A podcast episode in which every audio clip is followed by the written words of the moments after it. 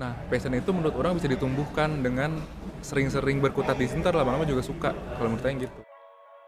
Halo, selamat datang di podcast Cerita Gemilang.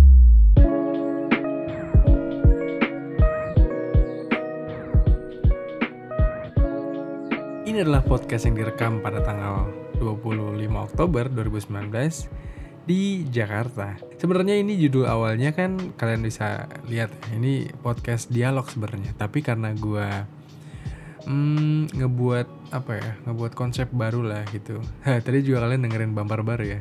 Jadi gua eh, ngerekam podcast dialog itu nanti ke depannya juga kayak bakal kayak gini nih lebih seru jadi gue buat uh, segmen pertama gitu opening gue tetap nyeritain apa yang gue lakukan di seminggu terakhir hmm, terus baru uh, masuk ke segmen kedua baru gue dialognya dan di segmen pertama ini gue juga ngasih tahu highlight gitu lah supaya kalian kalau emang ternyata nggak seru percakapan gue dengan orang yang gue ajak dialog kalian bisa skip podcast kali ini terus ya mungkin dengerin yang lain kali. Jadi gue ngerekam podcast terakhir itu ya terakhir itu episode 9 itu di tanggal 26 Agustus kayaknya deh. Dua bulan lalu berarti ya. Ini udah uh besok pas dua bulan lalu. Uh maaf ya gue nggak konsisten banget ya padahal gue buat podcast ini pengen ngelatih konsistensi tapi ternyata gue belum bisa konsisten itu. Tapi ya udahlah insyaallah. Setelah podcast nah setelah podcast dialog ini gue semoga bisa lebih konsisten. Karena gue kayaknya mau buat lebih makin simpel gitu lah. Nggak banyak banyak edit nggak banyak banyak apa tinggal upload naik terus gue durasinya juga panjang panjang tapi karena ini dialog jadi panjang ya karena gue ngobrol sama orang kan jadi kalian dengerin cerita dua orang bukan cuma cerita habis bilang selama dua bulan ini ke mana ya gue gue sibuk sibuk kerja sih. Huh gaya banget ya. Iya gue sibuk kerja ngurusin tim ngurusin ya kerjaan lah. Tapi gue masih seru lari kok. Kalian kan kalau dengerin podcast gue dari awal tuh cerita gue banyak soal lari ya. Gue alhamdulillah dari bulan ke 10 ini gue udah 10 bulan enak banget ya gue ngitung lari gue udah berapa bulan tuh. Gue mulai lari tanggal 1 Januari 2019 pas tahun baru. Jadi sekarang udah 10 bulan dan 25 hari. Dan gue akan ikut Jakarta Marathon di lusa ini. Ini sih kayaknya gue tayangin di tanggal 26 Oktober hari Sabtu. Dan gue akan berlari di hari Minggunya 27 Oktober di Jakarta Marathon walaupun gue masih half marathon apa-apa lah karena gue belum bisa maraton juga. Maraton itu perlu persiapan kayak tiga bulan gitu cuy. Jadi ya butuh uh, apa ya namanya butuh um, kekuatan fisik dan mental untuk ikut terus berlatih gitulah. Gue belum sih belum siap. Insya Allah tahun depan pengen amin. Minggu terakhir ada apa aja ya? Hmm, oh si Karman laku cuy ada, uh, pada akhirnya. Wah alhamdulillah si Karman laku gue pakai website gitulah ada website jual beli mobil yang dengan cepat banget. Ternyata bener cepet cuy. Terus gue juga nggak ribet-ribet itu jualnya kayak karena kan itu langsung kayak lelang online gitu lah jadi hmm, ya alhamdulillah harganya lumayan tinggi. Cukup lah uangnya buat ke nyiapin ke mana-mana gitu. Terus kamera jual aku. Jadi kan gue beberapa hari lalu eh beberapa bulan lalu itu ngebuat kayak hmm, uh, apa namanya campaign digital marketing gitu. Gue ngedagangin barang-barang gue karena gue tuh banyak pengen upgrade gitu ya. Jadi gue ngejualin kamera gimbal segala macam. Itu sebenarnya gunanya buat upgrade bukan buat apa-apa gitu. Ya pasti pikir-pikir juga ternyata harta gue cuman segitu-gitunya cuy. Sisanya harta orang tua gue jadi gue dengan menjual-jual barang gue dapat cashnya. Jadi gue tahu gitu oh iya ya sekarang gue hanya akan beli barang yang benar-benar berguna dan manfaatnya jelas terus masa pakainya juga lama gitu lah. Karena gue tahu itu tuh uangnya susah didapat gitu. Hmm terus ya itulah. Pokoknya banyak yang mau diupgrade. Ah yuk biar nggak lama-lama nih ini podcast dialog soalnya kan. Kalian jadi dengerinnya dialog di segmen 2 aja. Jadi gue itu bareng sama bang Rafdano mungkin kan kalian baca dari judulnya ya siapa sih dia itu dia itu mahasiswa Indonesia di Berlin gitulah tapi nanti kalian lebih lengkapnya dengerin langsung di episode eh, segmen kedua ya terus Em, dia itu salah satu orang yang buat dengerin radio. Sekarang tuh udah ada podcastnya. Kemarin tuh gue sempat uh, promosiin itu ke temen gue si si bagus itu yang di podcast mau ke mana. Yang ada gue juga. Itu juga udah lama nggak upload sih. Eh, asik sih, asik eh, dengerin radio itu. Coba kalian dengerin deh. Terus gue tuh ngobrolinnya soal gimana sih struggle-nya jadi mahasiswa di Jerman. Tapi mostly pembicaraan awal gue tentang gimana sih cara kuliah di Jerman. Cocok lah kalau kalian mau eh, kira-kira mau S2 atau sarjana di sana. Cocok lah dengerin ini. Terus ya gimana sih cara dia milih jurusannya. Dia tuh milih jurusan yang eh, seru tapi mm, sebenarnya nggak sesuai passion. Tadi kan kalian dengerin highlight di awal tuh dia ada singgung dikit soal passion yang eh, emang sih penggunaan kata passion itu zaman sekarang kayaknya overrated banget. Terus semua orang menggunakan kata passion dia berpendapat bahwa passion itu ya bisa tumbuh gitu lah kalau sering-sering. Itu pembicaraan gue di eh, bersama dia gitu. Terus gue minta maaf banget karena ini eh, dialognya rada berisik emang berisik banget sih sebenarnya. Gue tuh tappingnya di abnormal Jakarta Pusat gitu. Di di mana ya? Di belakang Sarinah gitu lah ada abnormal. Terus ya kadang-kadang dia tuh muterin lagu yang gede banget gitu kayaknya mengusir atau dia tahu gue yang podcast dia males gitu ya. Ya gitulah kalian eh, coba dengerin kalau kalian mau. Dengerin eh, percakapan eh, ceritanya Bang Danu dan gue atau kalau kalian nggak mau ya bisa skip di segmen satu ini terus ya kembali lagi mungkin ketika gue udah upload podcast selanjutnya atau dengerin yang lain lah Oke, segitu aja prolog dari gue. Ya, gue udah ngasih tahu seminggu kemarin ngapain aja, dua bulan kemarin hilang ngapain aja. Gue minta doa untuk eh, untuk Jakarta Marathon. Semoga gue bisa finish strong lagi di bawah 2 jam 31 menit karena itu eh, personal best gue waktu di Bandung. Ya, gue harus lebih baik lah. Walaupun gue sekarang lebih berat. so ya, sampai ketemu di segmen kedua dengan gue dan Bang Danu.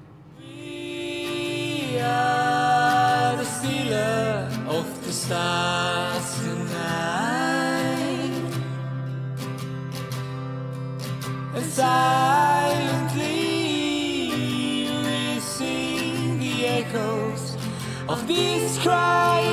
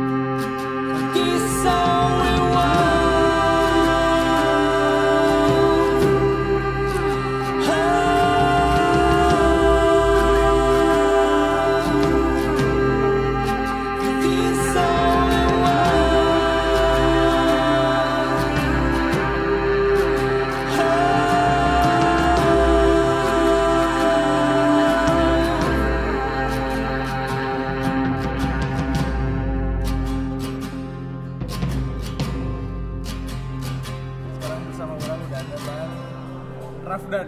Iya, Tapi orang baru tahu kalau mana ternyata kembar. kembar.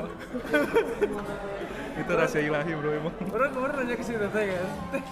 Akhirnya siapa sih Rafdan itu gitu teh kan. Mana lihat di mana ada Rafdan? Di postan mana mana ya di foto. Jadi Oh. mana ngetek kan. Terus orang kira itu alter ego mana itu gitu. oh mana kembar ternyata bang. Iya, kembar. Terus ternyata kembaran mana juga. Oh ya Bang Danu ini adalah seseorang yang mahasiswa di Jerman. Betul. kuliah apa sih Mandi sama? kuliah teknik otomotif Teknik otomotif. Otomotif di uh, TUBR. di HTW HTW Berlin Oh TUBR. Berarti mana dari Indonesia berangkat ke Jerman tahun 2012 2012. sudah lama Mana SMA 2000 11 lulus Oh 11 lulus, berarti 93 93 Tapi Teteh, angkatan- teteh mana mah 92 ya? Angkatannya 92 Angkatan 92, Iya. tapi kalau 93 kan Oh berarti Mana barengan sama kembaran mana teh? Si Bang Dani. Dani bareng. Nah dulu di apa istilahnya ya Digayatnya sama Akisti rumah itu kakaknya Bapak Hafiz Jadi kenal deket lah Pas dari, baru, baru nyampe Jerman dijemput Terus ditemenin gitu lah ngurusin uh, Stetek bengeknya di Jerman gitu asuransi segala macam. Kalau yang pertanyaan terbesar dalam diri orang sih. Apa nih? Kalau orang pengen kuliah ke Jerman sebenarnya sebenarnya em, dari pandangan mana nih sebagai orang yang udah lulus Hah? sebenarnya layak dicoba gak sih? Atau mana lebih mending ah sih orang mending balik lah gak usah kuliah ke Jerman Eh, kalau dulu boleh milih 2011 nih mana milih emang Jerman atau dulu. Eh, kalau boleh milih ya nggak susah sih Fis. jadi kita bikin alternative universe lah. Kalau misalkan Aing bisa milih lagi gitu mungkin Aing bakal tetap ke Jerman sih. Oh gitu. Gitu. Tapi sempat ada masa di mana Aing sedikit menyesal pas kuliah ke Jerman karena susah gitu kan. Terus eh, karena ada college segala macem jadi kita rugi waktu lah gitu. Jadi waktu itu orang baru kuliah 2013 sementara teman-teman udah masuk 2011 jadi kayak udah rugi 2 tahun. gitu. Jadi startnya telat. Nah di, situ sempat orang mempertanyakan lagi ini bener nggak ya kes- eh, keputusannya? Gitu. Eh, kalau dari segi ilmu segala macam mungkin eh, relatif sama lah gitu. Karena orang kan belajarnya ilmu alam ya jadi sama lah sama di Indonesia. Cuman eh, karena pengalaman hidupnya makanya kalau misalnya bisa milih orang bakal tetap pilih ke Jerman. Karena pengalaman hidup ya? Iya jadi dapat pengalaman hidup. Gitu. tapi mana termasuk yang cepet gak sih bang dulu sih? Eh, 2013 kuliah 2018 kan? Lulus eh 17 ya? 4 tahun. 17 tuh ganceng. 4 tahun? Jadi sebenarnya sih itu telat juga karena di kampus itu tiga semester eh tiga tahun sorry enam semester untuk bachelor ya cuman orang dulu delapan. Kata gue kan nanti akhirnya terus. Eh tapi tapi TU beda. Jadi gini ada nah itu kan yang tertulis ya yang tertulis. Cuman pada realitanya itu jarang yang bisa sampai tiga tahun beres gitu. Makanya karena orang asing kan dia harus bikin visa segala macam jadi ada kantor yang ngurusin eh, imigrasi di kampus itu dia bilang rumusnya yang tertulis itu eh, waktu kuliah yang tertulis di kampus ditambah dua semester itu masih hitungan normal gitu. Jadi ada kasih offset dua semester lah gitu setelah itu kalau belum lulus baru harus ngasih kayak semacam surat keterangan kenapa belum lulus cuman itu bisa dibikinin dari kampus. Jadi kalau kita tinggal datang sistemnya terus ngobrol kenapa belum lulus sisa berapa segala macam kayak gitu gitu cuman eh, so far aman-aman aja sih. Asal jangan telat aja sepanjang visanya gitu. Kalau TU katanya sih emang lama gitu emang orang Jerman pun lama sekolahnya. Bahkan di jurusan teknik mesin itu TU katanya 12 semester itu normal. Padahal ditulisnya 6 12 semester? iya dua kali lipatnya dan itu normal. Oh normal. Normal berarti kan bukan eh, jadi mungkin apa rata-ratanya itu dibikin bukan cuman orang asing doang tapi ada orang Jerman juga di situ. Jadi buat orang Jerman pun sulit gitu. Mereka butuh 12 semester. Mana waktu lulus SMA di Bogor ya pak benar gue sama 8 SMA 8 Bogor. Iya. Iya emang gak terkenal cuy. Dari SMA Bogor langsung memilih Jerman itu karena maksudnya ah, orang gue nggak pengen IPB lah pengennya Jerman. Nah ini lucunya tuh dulu sebenarnya Aing pengen jadi tentara cuy. Karena kebetulan bokap tentara kan. Oh gitu. Nah, bokap tentara. Terus orang pengen jadi tentara dulu. Tapi nyokap Aing nggak ridho gitu. Entah kenapa lah gitu ya alasannya seorang ibu mungkin kasihan gitu ngeliat anaknya pendidikan segala macam nggak tega akhirnya udah kamu kuliah aja gitu oke lah kuliah nah itu kelas 3 orang masih ga, masih gamang gitu mau di mana cuman pilihan udah ada waktu itu ke IPB atau Brawijaya Malang di antara dua terus kodarullah nggak tahu kenapa gitu tiba-tiba babe orang beririsan dengan saudara jauh yang dia kuliah di Jerman gitu. Oh, gitu. Entah gimana lah, tiba-tiba ah kamu mau ke Jerman nggak gitu gua kasih kenapa tiba-tiba gitu. Akhirnya eh, ya udah datanglah ke sebuah agen di Jakarta gitu ya. Jadi saudara orang ternyata alumni agen itu juga. Oh gitu. Heeh. Surabaya berarti udah, udah lama pisan. Apanya? Oh alumni Algen tapi masih posisinya di Berlin saat itu. Apanya? Kuliahnya masih di Jerman. Siapa? Si saudara mana itu? Ah, dia masih di Jerman. Dia tuh angkatan 2 atau berapa gitu. Sementara orang angkatan, orang angkatan 8 dulu. Oh. Ya, angkatan 1 atau angkatan 2 lah, udah lama.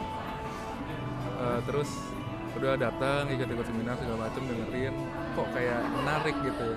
Kayak dreamland gitu. Indah lah pokoknya. Oke menarik nih gitu. Akhirnya diskusi lagi singkat cerita jadilah ke Jerman gitu. Langsung itu bang dulu ya? Hah? Langsung sama bang. langsung sama si Dani juga. Wah walau alam itu. Makanya itu kode itu nggak tahu sih takdir emang ya. Dibelokin lah gitu tiba-tiba dibelokin. Hati orang tua orang hati orang juga dibelokin terus akhirnya jadi berangkat ke Jerman Sebenarnya berat pisannya finansial. Hah? Maksudnya langsung dua gitu? Kan Kan- maksudnya kalau main lewat agen mahal pisan. betul cuman kalau kata ibu orang kalau ngitung pakai matematika emang nggak bisa gitu Iya, walau alam jadi gue juga ada rezeki aja gitu terus eh, di Jerman untungnya ada kesempatan untuk part time buat student gitu jadi orang dapat jadi nyari tambahan juga gitu bisa survive alhamdulillah Tapi mana kalau kalau maksudnya saat itu ternyata apa namanya kalau nggak ke agen, mana pilihannya ke mana? Maksudnya pengen tetap ke Jerman juga atau? Eh, kalau andai kata waktu itu agen apa si istilahnya apa ya presentasi agennya itu buruk Oh, dan bisa aja enggak? dan first impression Aing buruk tentang Jerman jadi Aing nggak ke Jerman gitu karena Aing udah pengen di IPB sebenarnya Oh gitu. Emang emang nggak kepikiran pengen Jerman gitu? Maksudnya Aing nggak negara-negara lain. marah nggak? Aing tuh nggak pernah ada kepikiran ke luar negeri gitu. Dulu Aing se ya segitu gitu aja. Kan Aing dua SMA 8 Bogor gitu. Jadi itu bukan SMA kayak kalau terbagus kan SMA 1 SMA 3 gitu. Kalau mungkin mereka udah ada visi ke luar negeri gitu. Kalau Aing mah SMA SMA cere lah gitu istilahnya. Yang ada mimpi ke luar negeri gitu. Jadi bahkan belajar bahasa pun nggak ada ya. Berarti mana baru belajar bahasa sejak daftar agen itu? Betul, jadi setelah SMA baru daftar belajar bahasa segala macem. Itu jadi beneran gimana ya? Gue juga kalau inget-inget lagi gitu. Ya itu rencana Tuhan emang yang terbaik mungkin ya. Gitu. Cuman berangkat 2012 Bang. dari berangkat 2012 Januari. Tujuh tahun kan. 7 tahun di Jerman udah lama cuy.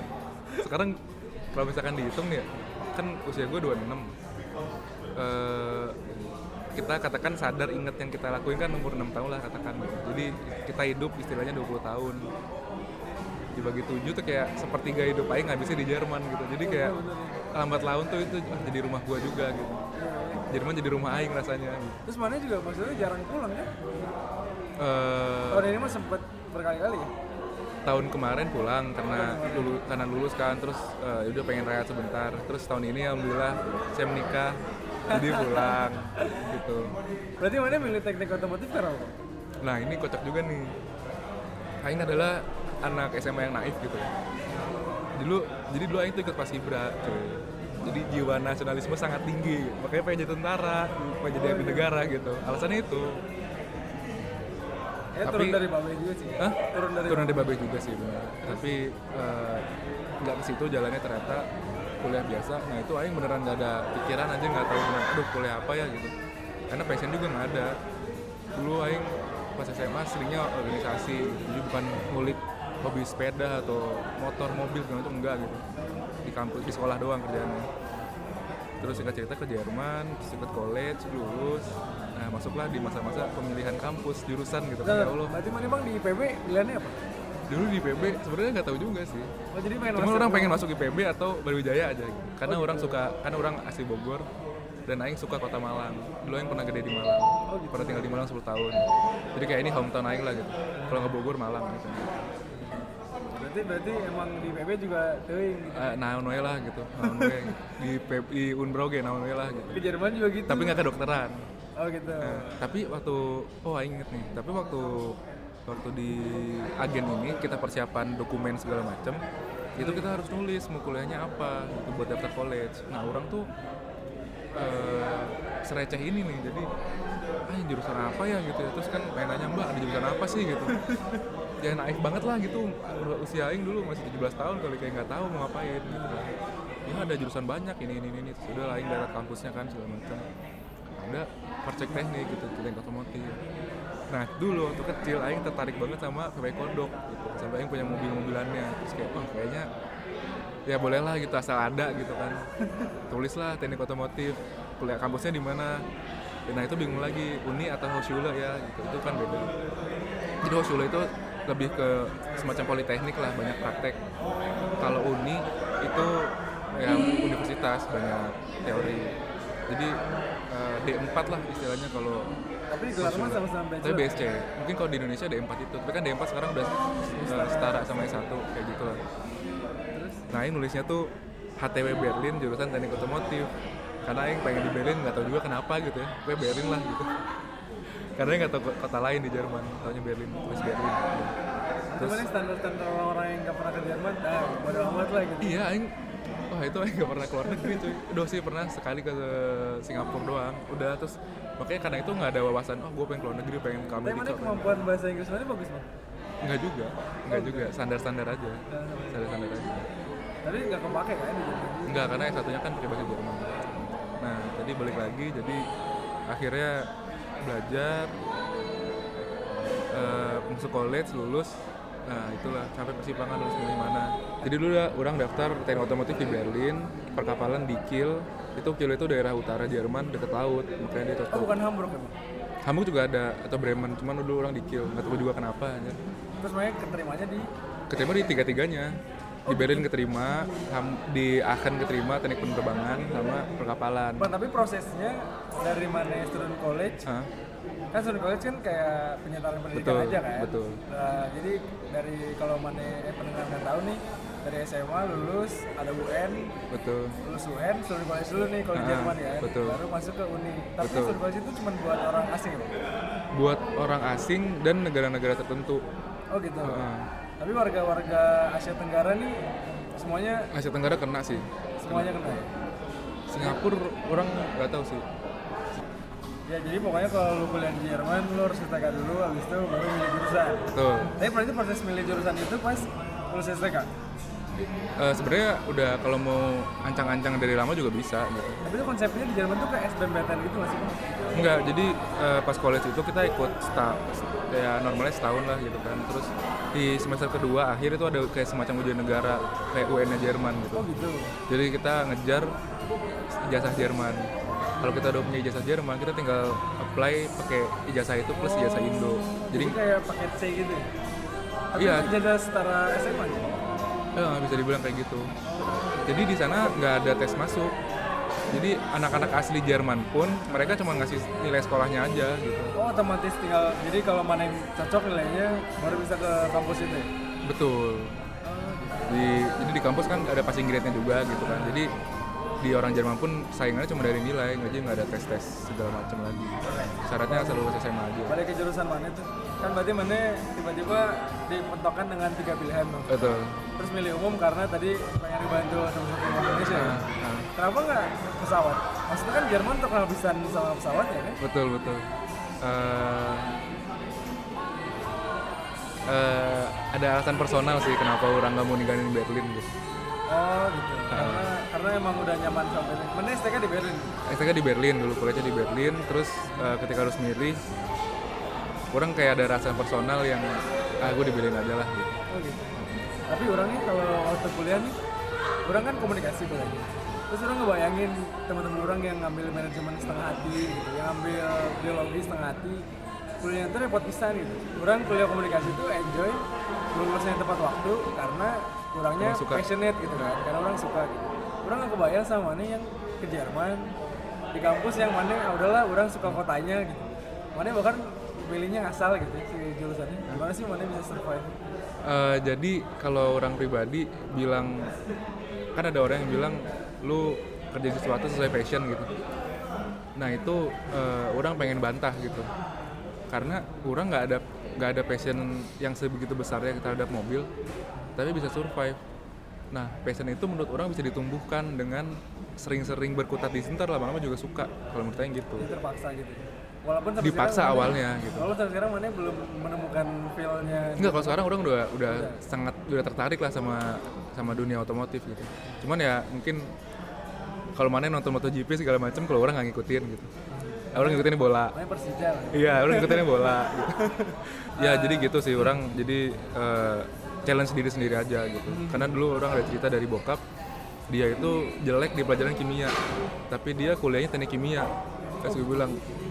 Istilahnya lu mau ngapain? gitu. Kan dalam arti "Nggak, ngapain ya? gitu. Ng- ngambil kuliah kimia gue bilang ya pengen challenge diri sendiri aja gitu. Nah dulu orang sangat lemah di matematika fisika segala macem gitu. Ngerti cuman ya udah gitu sekedarnya. Nah orang pengen challenge gitu ini gue kuat nggak? gitu ya udah orang makanya masuk otomotif dengan niat orang tuh itu gue pengen bikin sesuatu untuk untuk Indonesia pengen jadi orang berguna mungkin dengan niat yang sebesar itu orang bisa survive Fis. Berarti mana dari jauh niatnya udah kuliah terus pulang ke Indonesia Heeh. kan Iya. ada orang yang emang di sana tuh ngejar kehidupan gitu betul kan. betul kalau orang pengen pulang Mana mana kebetulan Tapi mana S2 lagi? sekarang S2 karena nanggung sih Orang Heeh. kalau orang mikir mumpung ada kesempatan dan programnya di kampus orang tuh emang dia konsekutif jadi setelah S1 langsung Heeh. kalau programnya di kampus orang kayak gitu jadi ya udah orang ambil Berarti mana rencananya kalau udah lulus S2 di Indonesia apa? pengen kerja dulu sih kira tiga tiga tahun lima tahun gitu maksimal terus pulang Industri otomotif berarti. Iya, gitu. Orang sekarang jadi tertariknya di eh, bidang keamanan gitu, safety mobil dan kendaraan. Gitu ya. Kan orang dulu kemarin lihat story-story mana yang ngacur-ngacurin mobil. Ah iya, crash test gitu. Crash test. Ah. Oh tapi berarti mana eh, tesisnya apa kemarin pas sarjana? Pas S1, nah jadi gini ini ada pergeseran juga Fix sama nggak tahu sih kalau orang terlalu dinamis kali orangnya. Waktu S1 tuh aing mikirnya oh mobil listrik tuh masa depan nih. Ya kan? Nah, aing ngambilnya eh, simulasi mobil listrik waktu bachelor Tesisnya. tesis S1 jadi orang bikin simulasi eh, menghitung apa ya menghitung efisiensi dari mobil listrik berdasarkan simulasi Terus emang ternyata terus tiba-tiba mana nggak tertarik lagi kan? Eh, terus di di S2 itu ada pelajaran namanya eh, kayak semacam apa ya kayak rekonstruksi kecelakaan gitu Oh gitu. Heeh. Jadi ada ilmunya gitu. Misalnya ada kecelakaan dan ntar kita lihat siapa yang salah segala macam. Karena itu untuk memudahkan pengadilan memutuskan siapa yang bersalah. Itu alatnya apa bang? itu ada ilmunya. Tapi kayak dari fisika juga sih kayak tumbukan lenting sempurna segala macam kayak gitu gitu tapi ada penyeragaman misalkan kalau dia tabrak dari depan ntar eh, kodenya apa gitu. Misalkan A 118 bla bla bla itu jadi kayak belajar gitu gitunya aja. Cuman prinsipnya kita pelajarin gitu. Oh gitu. dari situ orang mulai, wah keren juga nih gitu kan. Terus ditambah waktu semester 2 itu orang ada crash test itu. Nah itulah langsung wah gila ternyata safety sama pentingnya dengan horsepower yang kita punya gitu. Jadi kalau orang ada yang ah gue yang penting horsepower gede segala macam cuman ternyata orang sadar oh ternyata safety nggak kalah penting loh gitu. Dulu bahkan setelah Aing ikut itu Aing pengen fokus di di rem Di pengereman. pengereman gitu itu menarik menarik juga tekniknya gitu Eh, karena mana yang ngomonginnya pengen berbuat sesuatu buat Indonesia. ya. Terus gambaran mana tentang transportasi umum sekarang di Jakarta udah makin maju, ada MRT segala macam kan?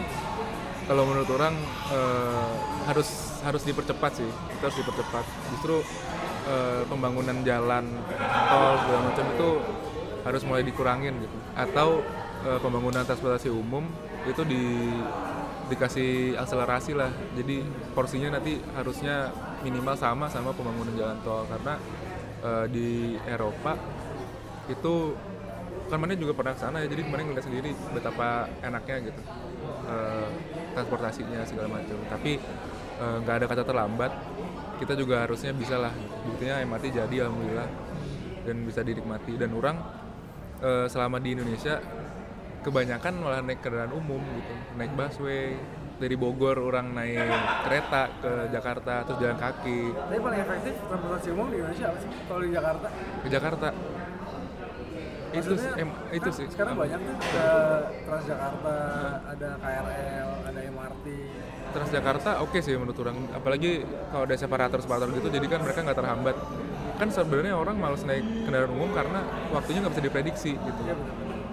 di samping kenyamanan dan segala macam itu hal, hal yang lain ya cuman dari masalah waktu aja nggak bisa diprediksi. Makanya orang males ngapain gue naik kendaraan umum? Tapi ujung-ujungnya gue kena macet juga dan apalagi dan gue harus berdiri. Kalau gue naik mobil gue duduk nggak capek dan dingin gitu kan.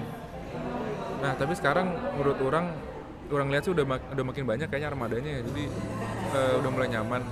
Orang orang sebenarnya mengarah kepada mana yang akhirnya bikin radio garasi. oh radio garasi atau radio berarti di kalau Jerman mah radio kamar ya itu di mana sih radio ruang tamu. oh, ruang tamu Iya. ruang tamu mana sih di Berlin Timur Ah iya ada di, di sebuah apartemen di Berlin Timur lah. Jadi eh, kalau ditarik awal banget itu sebenarnya 2015 orang sedang apa ya kayak lagi malas kuliah lah gitu lagi di titik jenuh istilahnya titik jenuh. mana ada momen ma- malas kuliah aja lulus 4 tahun ya? Nggak tahu sih mana kalau ngomongin di tongkrongan mana dijauhin sama orang-orang Bang? kenapa emang. Iya, mana- Cywardnya nyata nyata nyata lulus ya. Nyata-nyata lulus ya. Eh. Teman-temannya satu radio kayaknya masih belum banyak yang lulus. Alex Mario udah. Oh udah. Terus itu gimana terbentuknya?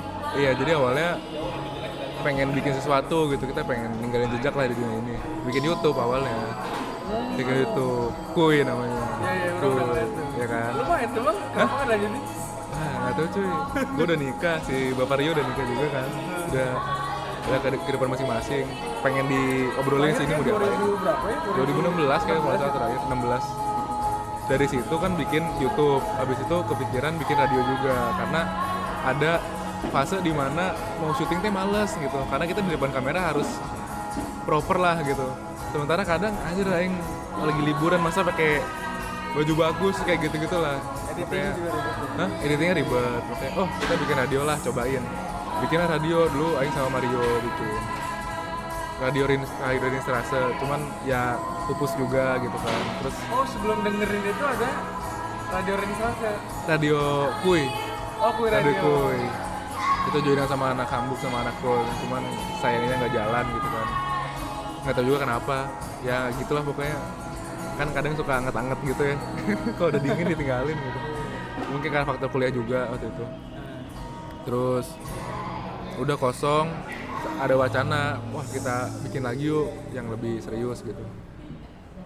Ya udah akhirnya jadilah dengerin gitu. Karena kebetulan si CTO kita dia emang jago coding gitu ya Siapa? Found, foundernya eh bapak Mario lah Nah terus si dia ya dia tuh kan kuliah informatik dan dia jago coding segala macam Oh, jadi somehow dia bikin yang dia bikin web page-nya terus nyari player segala macam pokoknya tapi proper Eh, pisan emang itu? hah Proper pisan kan? proper alhamdulillah Orang lu jadi sempat bikin kan, sempat bikin Hah? radio radio garasi juga lah. Namanya Sedokur. Sedokur. Sedokur. Heeh, Sedokur FM. Itu zaman 2015 kayaknya. Orang pakai caster tapi. caster tahu Terus itu dibatasi pendengarnya. iya Cuman berapa ya? 15 orang gitu. Pendengar ke 16 itu gantian. oh Jadi orang dulu sempet sempet di masa di mana ah jadi malas lah pendengarnya jadi kayak rebutan gitu kan. Aha. Jadi malas aja gitu. Nah makanya orang mau tuh ngeliat yang mana ini proper pisan lah. Lu sempet sempet zaman zamannya konsisten banget tuh. Bulan apa sih? itu kan dengerin itu 2017 ya? launching 2018 akhir Oh, Desember nah terus karena kuliah dan puasa itu sempat eh, ada vakum gitu lah sekarang belum dijalanin lagi sih karena mungkin masih liburan summer kali ya Terus kemarin sempet ke podcast juga. podcast juga Orang-orang tuh sempet orang suka ngikutin banget waktu awalnya. Tapi karena jam eh time zone jadi orang Oh, Indonesia iya. kan dengerinnya kayak Malam ya? Malam kalau kalau enggak kadang-kadang suka subuh gitu kan. Jadi kan mana kan suka suka yang jam 11 malam gitu. itu juga sih eh, tantangan tantangan juga karena pas di Indo prime time-nya Indonesia di sana lagi prime time juga buat kuliah gitu Iya bener. Jadi kayak nggak nemu aja. nggak nemu gitu kadang weekend pada kerja gitu biasanya ya. sore Mana didengerin berarti sebagai apa? Kurang ya se- sempet siaran juga cuman eh, ngerangkap jadi macam-macam lah gitu. bagian admin juga kadang bantuin ngelapin apa gitu. Tapi lumayan sih bang, berarti pendengarnya. iya alhamdulillah lah buat buat awal-awal kalau menurut Aing alhamdulillah sih timnya solid gitu Solid. Terus sekarang pindah ke podcast. memperlebar sayap sih Itu pindah, oh berarti nggak pindah? enggak memperlebar sayap Oh, itu aja tetap ada.